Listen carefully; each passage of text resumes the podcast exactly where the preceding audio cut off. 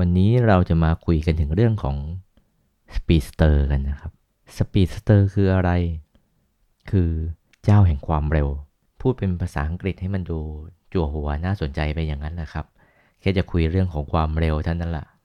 ถ้าจั่วหัวมาอย่างนี้นี่นึกถึง Quicksilver ของ Marvel Series หรือเปล่าครับ ไม่ใช่นะ หรือ The Flash ของ DC ก็ไม่ใช่ อันนี้คือ Channel คุยธรรมะนะ ดังนั้นเราจะมาพูดถึงผู้ที่มีความเร็วในพระพุทธศาสนาคือใคร มีความเร็วแค่ไหน ทักได้ตอบไลน์เร็วอย่างนั้นใช่ไหม ไม่ใช่ เอาเป็นว่า เดี๋ยวเรามาเล่าสู่กันฟังกันนะครับ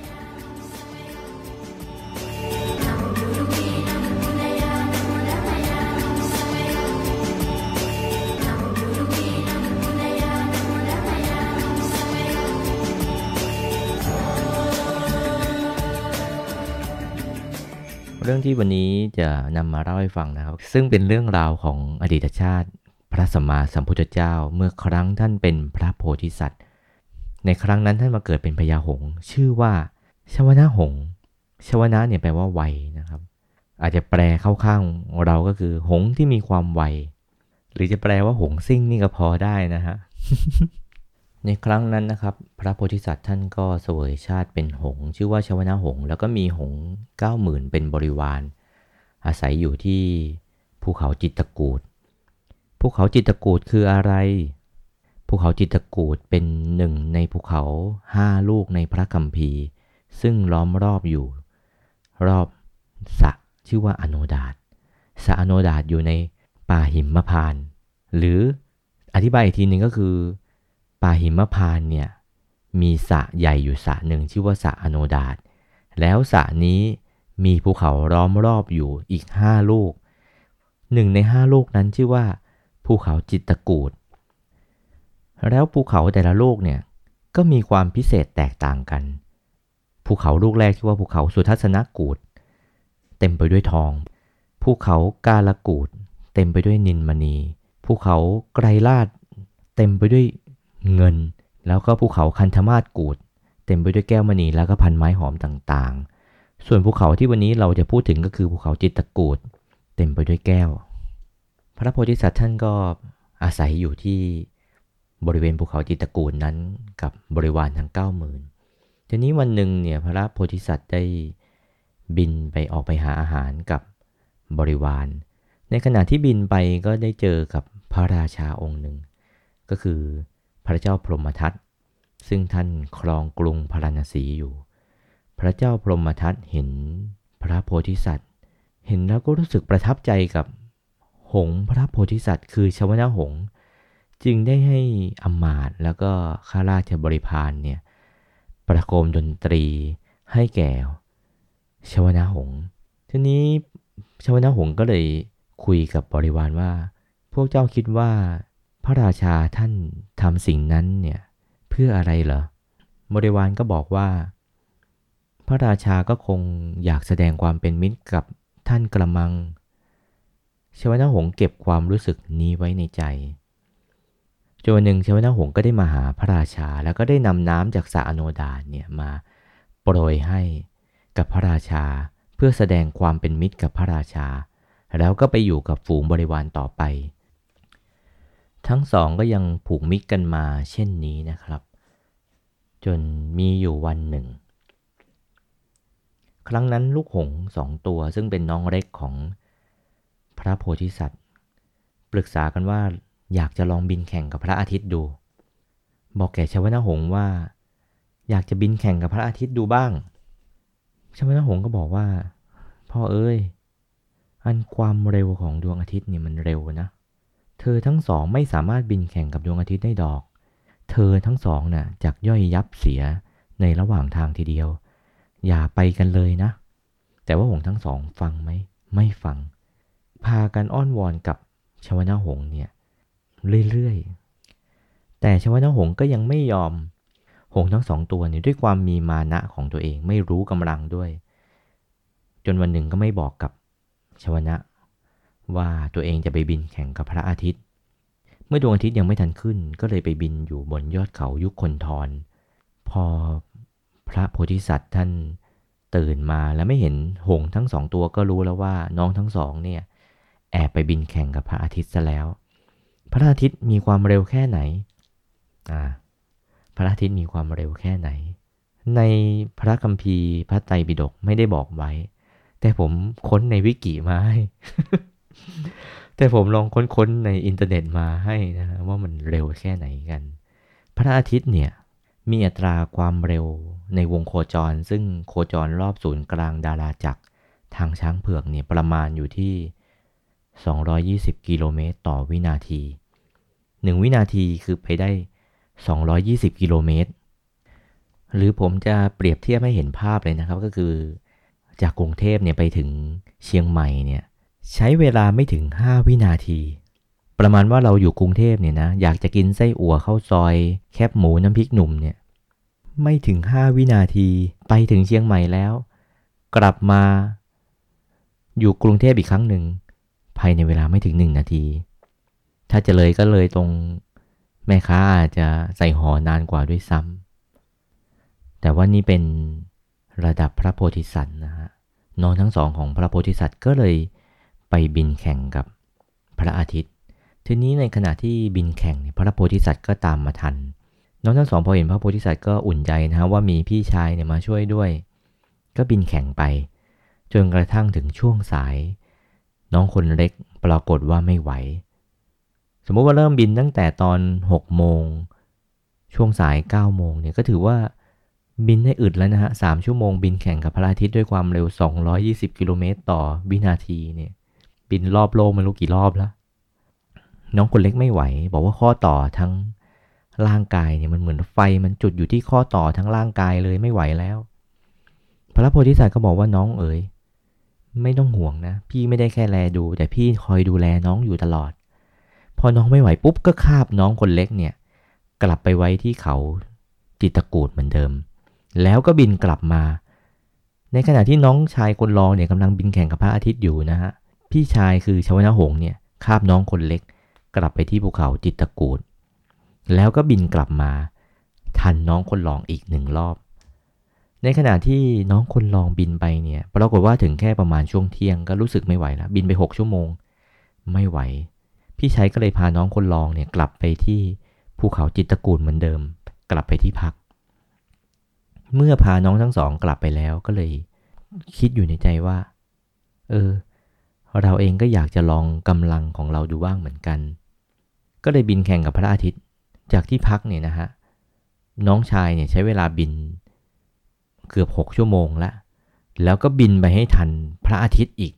บางครั้งก็แซงบางครั้งก็อยู่ไล่หลังบินไปเรื่อย ๆ อย่างเนี้ย แสดงว่าตัวเองเนี่ยมีความเร็วมาก เมื่อบินไป ในใจก็คิดอยู่อย่างหนึ่งว่าเออมันจะได้ประโยชน์อะไรเนี่ยกับการที่มาบินอยู่อย่างนี้ รู้สึกว่ามันไม่ได้ประโยชน์อะไร ก็เลยบินกลับไปที่เมืองพาราณสี แล้วก็ไปยืนอยู่ที่ช่องพระแกก็คือหน้าต่างของพระเจ้าพรหมทัตพระเจ้าพรหมทัตพอเห็นชวนหงเนี่ยออกมายืนอยู่ ที่ช่องหน้าต่างก็เลยทำการปฏิสันฐาน พูดคุยว่าอ่าเกิดอะไรขึ้นหรือถึงได้มาถึงตรงนี้ได้ ชวนหงก็เลยเล่าเรื่องราวทั้งหมดนี่ยให้กับ พระเจ้าพรหมทัตฟัง พอได้ฟังเรื่องทั้งหมดก็เลยอยากที่จะเห็นความเร็วของชวนหงด้วยตาของตัวเอง ก็เลยกล่าวว่าเนี่ยสหาย เชิญท่านแสดงความเร็วที่แข่งกับพระอาทิตย์เนี่ยให้ฉันดูบ้างเถิด พระโพธิสัตว์ชวนาหง ก็เลยตอบว่าฉันไม่สามารถที่จะแสดงความเร็วที่นี้เนี่ยให้ท่านได้ชมได้หรอก คือถึงแม้ทำไป ท่านก็ไม่สามารถที่จะมองทันหรอก พระราชาก็เลยตรัสว่า ถ้าเช่นนั้นเชิญเธอแสดงเพียงขนาดที่พอเห็น สมแก่ฉันเถิด อันนี้คือภาษาในพระคัมภีร์นะฮะ ถ้าภาษาเราอาจจะกล่าวว่า be my grace นะนั้นเอาที่พี่สบายใจอะ่ะ แบบไหนก็ได้ พระโพธิสัตว์ตอบว่า ถ้าอย่างนั้นหม่อมฉันจะแสดงความเร็วขนาดที่พอเห็นสมควรถวายแก่พระองค์ แล้วก็ให้พระราชานี่ไปเรียกนายธนูมา เอาที่เก่งๆเลยมาสี่คน พระราชาก็ไปเรียกในธนูของตัวเองมา เอาที่เก่งที่สุดในพระนครเนี่ยสี่คนชวนหงก็บอกว่าให้ทั้งสี่คนเนี่ยหันหลังหากันนะหันหลังหากัน แล้วก็ชี้ปลายธนูเนี่ยไปคนละทิศ แล้วเราจะแสดงความเร็วที่ว่าเราจะคาบธนูทั้งสี่ดอกมาวางที่ปลายเท้าของนายขมังธนูทั้งสี่ท่าน พอพระเจ้าพมทัตให้สัญญาณเท่านั้นละ่ะ ตัวของชวนาหงเนี่ยก็หายแวบไปกับตา แล้วก็เห็นอีกทีหนึ่งลูกศรก็มาอยู่ที่เท้าของนายขมังธนูอย่างทันทีทันใดเลยนะครับ ประมาณว่า immediately เลยชวนาหงก็กลับมายืนอยู่ที่ที่เดิม พระราชาก็เลยถามว่าพ่อ นี่เป็นความเร็วชนิดธรรมดาของท่านเหรอ ยังมีความเร็วอย่างอื่นของท่านที่ยิ่งกว่านี้หรือไม่ ชวนาหงก็บอกว่านี่เป็นความเร็วชนิดที่น้อยที่สุดของฉันแหละ พระราชาก็เลยถามว่า จะมีความเร็วอย่างอื่นที่เร็วกว่าความเร็วของท่านน่ะ มีอีกหรือ เชวนาหงบอกว่า มีพระเจ้าค่ะ ความเร็วที่ยิ่งกว่าความเร็วของข้าพเจ้าก็คือ อายุของข้าพเจ้านี่เอง อายุสังขารของเราสัตว์เนี่ยย่อมสลายย่อมถึงความสิ้น เร็วพลันกว่า แม้แต่ความเร็วอันสูงสุดของหม่อมฉัน ถ้าเกิดท่านผู้ฟังได้เคยอ่านคำสอนของพระเดชพระคุณพระมงคลเทมุนีหลวงปู่วัดปากน้ำภาษีเจริญนะครับ ท่านเคยพูดถึงเรื่องของความเร็วของอายุมนุษย์ ท่านได้กล่าวไว้ว่าถ้าเรามีดวงตาเห็นธรรมเนี่ยเราเป็นผู้ที่ประพฤติธรรมเนี่ยเราจะสามารถที่จะเห็น ความเปลี่ยนแปลงของอายุสังขารของมนุษย์ได้ อย่างไร คือเวลาเราโตขึ้นมาในแต่ละวันแต่ละวินาทีเนี่ยเราไม่สามารถที่จะรู้ได้ใช่ไหมครับว่าเอ๊ะตอนนี้เรากำลังเสื่อมไปเสื่อมไปแค่ไหน ที่จริงแล้วในทางวิทยาศาสตร์ก็บอกด้วยซ้ำว่า เซลล์ในร่างกายของเราเนี่ยมันมีการเสื่อมกันสลายไปตลอดเวลา พระเดชพระคุณหลวงปู่ท่านเปรียบเทียบเหมือนกับไฟ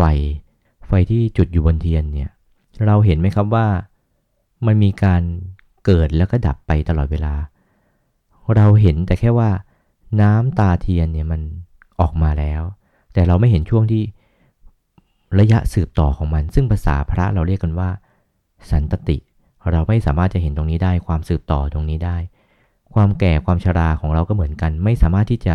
เห็นความสืบต่อได้ แต่ถ้าเกิดผู้ที่มีดวงตาเห็นธรรม สามารถที่จะเห็นรอยเชื่อมต่อของความแก่ความชรานั้นได้ ซึ่งมันเป็นความเชื่อมต่อซึ่งเกิดและก็ดับเร็วมากชวนาหงพูดถึงตรงจุดนี้นี่เองที่ว่า ยังมีความเร็วที่เร็วยิ่งกว่าความเร็วของหม่อมฉัน ก็คือความเร็วของความแก่แล้วก็ความชรานี่เองชวนาหงพูดถึงตรงจุดนี้นี่เองที่ว่า ความเร็วที่มากกว่าความเร็วของเขาก็คือ ความแก่แล้วก็ความชรานี่เอง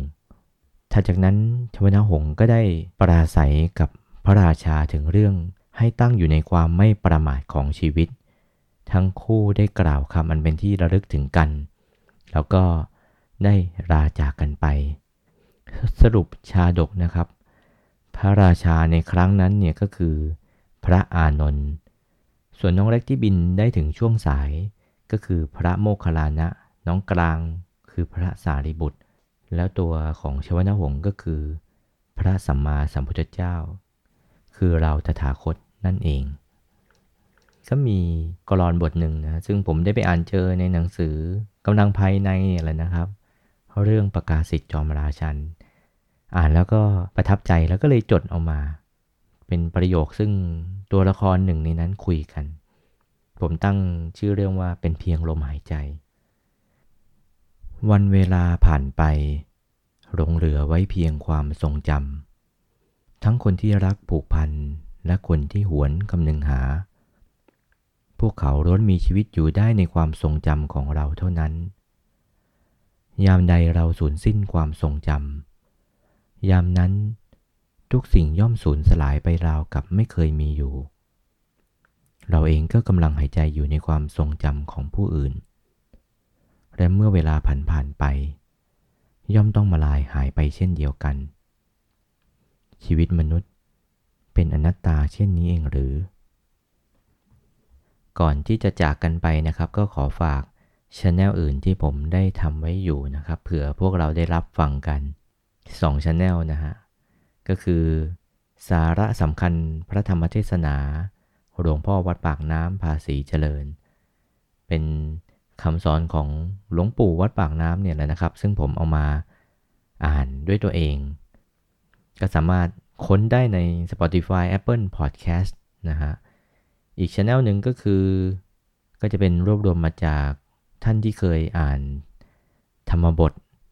หรือว่าเป็นข้อคิดสกิดใจ ก็ไปขอขอเข้ามารวบรวมมา แล้วก็เอามาให้ทุกท่านได้รับฟังกัน ชื่อว่าธรรมะสกิดใจ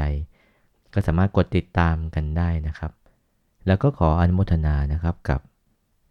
พี่ๆเพื่อนๆนะครับ ให้อุปกรณ์นี้มาใช้ในการออกเสียงอ่านรายการธรรมะนี้นะครับ ก็ขอให้ได้บุญนี้ร่วมกันสำหรับวันนี้ก็นำมาฝากทุกท่านแต่เพียงเท่านี้นะครับ สวัสดีครับ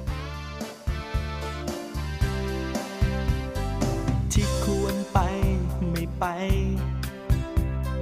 ไม่ควรไปแต่ไป แต่ทำไมชอบไป ใจฉันไม่มีวันเข้าใจ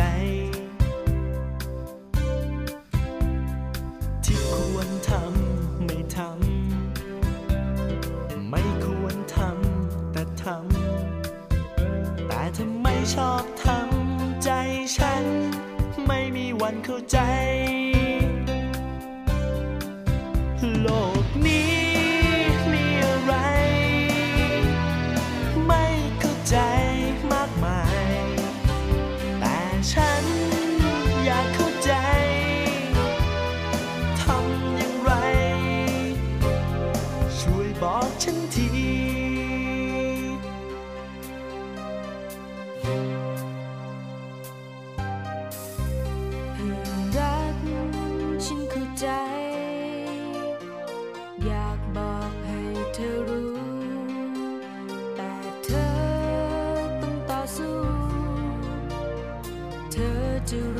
จะเข้าใจ